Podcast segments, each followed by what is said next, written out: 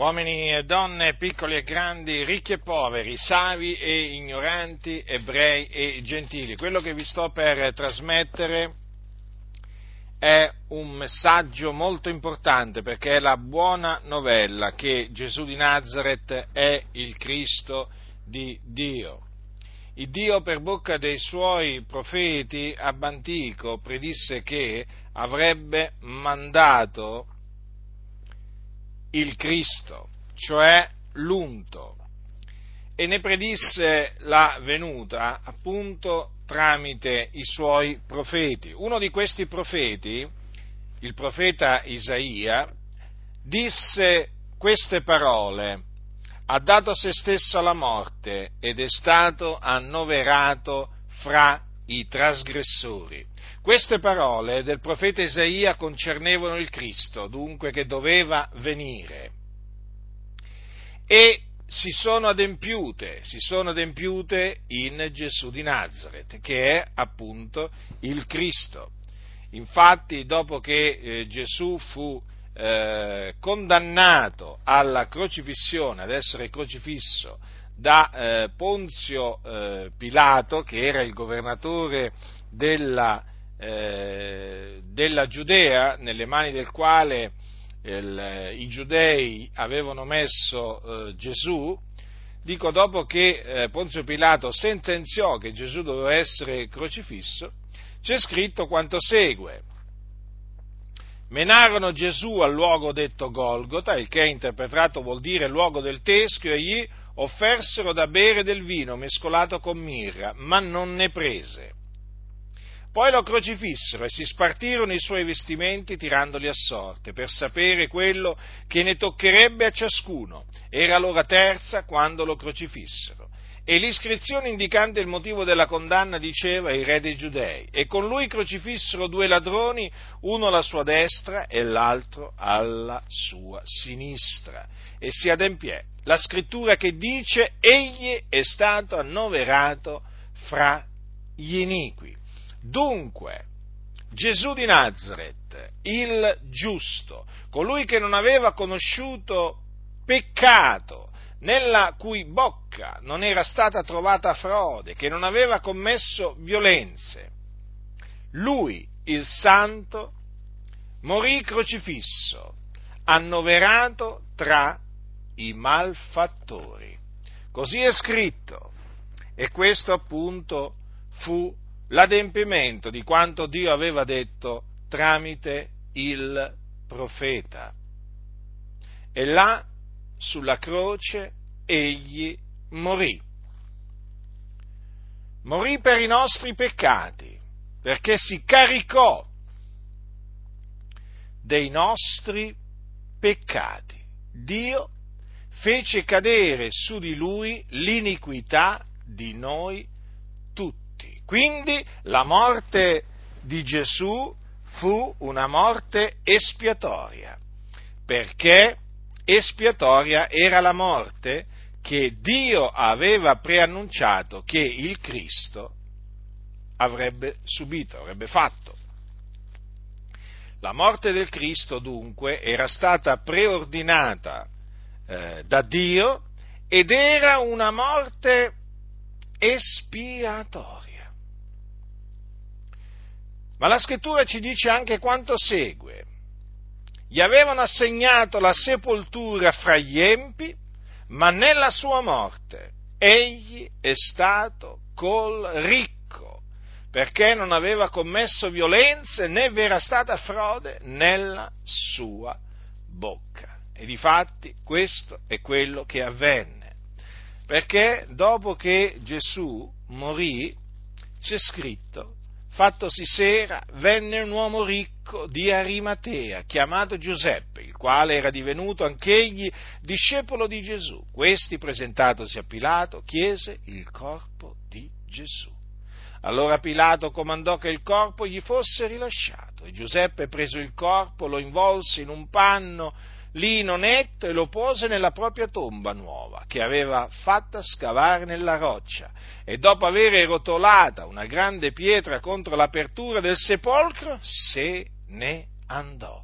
Dunque Gesù fu seppellito da un uomo ricco di Arimatea che era un suo discepolo, un discepolo di Gesù, pensate, nella sua propria tomba che aveva fatto scavare nella roccia. E dunque si adempì pure questa scrittura, gli avevano assegnato la sepoltura fra gli empi, ma nella sua morte.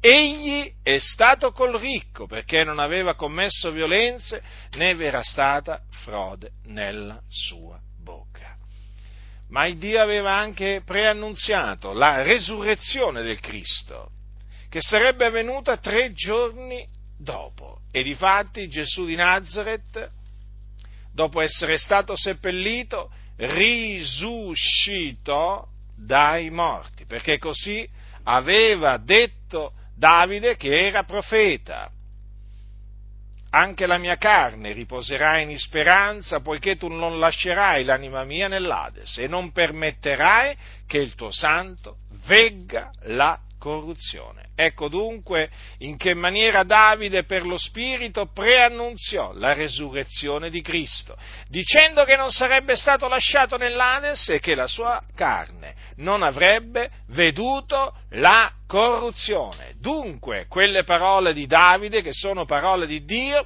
si adempirono anch'esse in Gesù di Nazareth, perché Gesù risuscitò dai morti il terzo giorno e dopo essere risuscitato apparve ai suoi discepoli.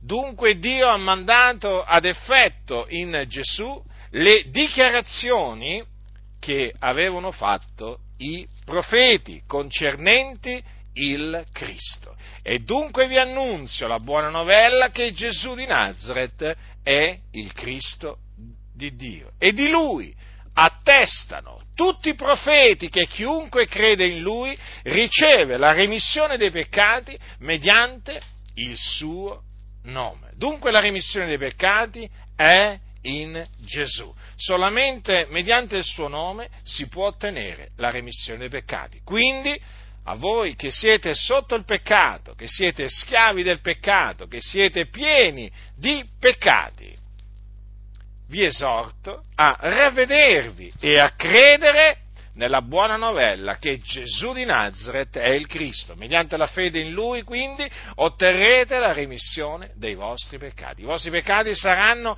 cancellati.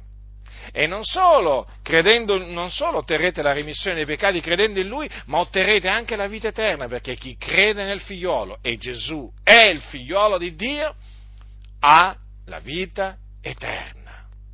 Dunque, vedete quanto è importante, fondamentale, indispensabile credere in Gesù Cristo, in Gesù chiamato Cristo, perché mediante la fede in Lui si ottiene la remissione dei peccati e la vita eterna.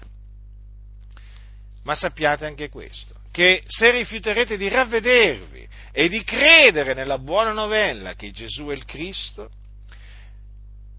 l'ira di Dio resterà sopra di voi, perché continuerete ad essere agli occhi di Dio dei peccatori, dei suoi nemici.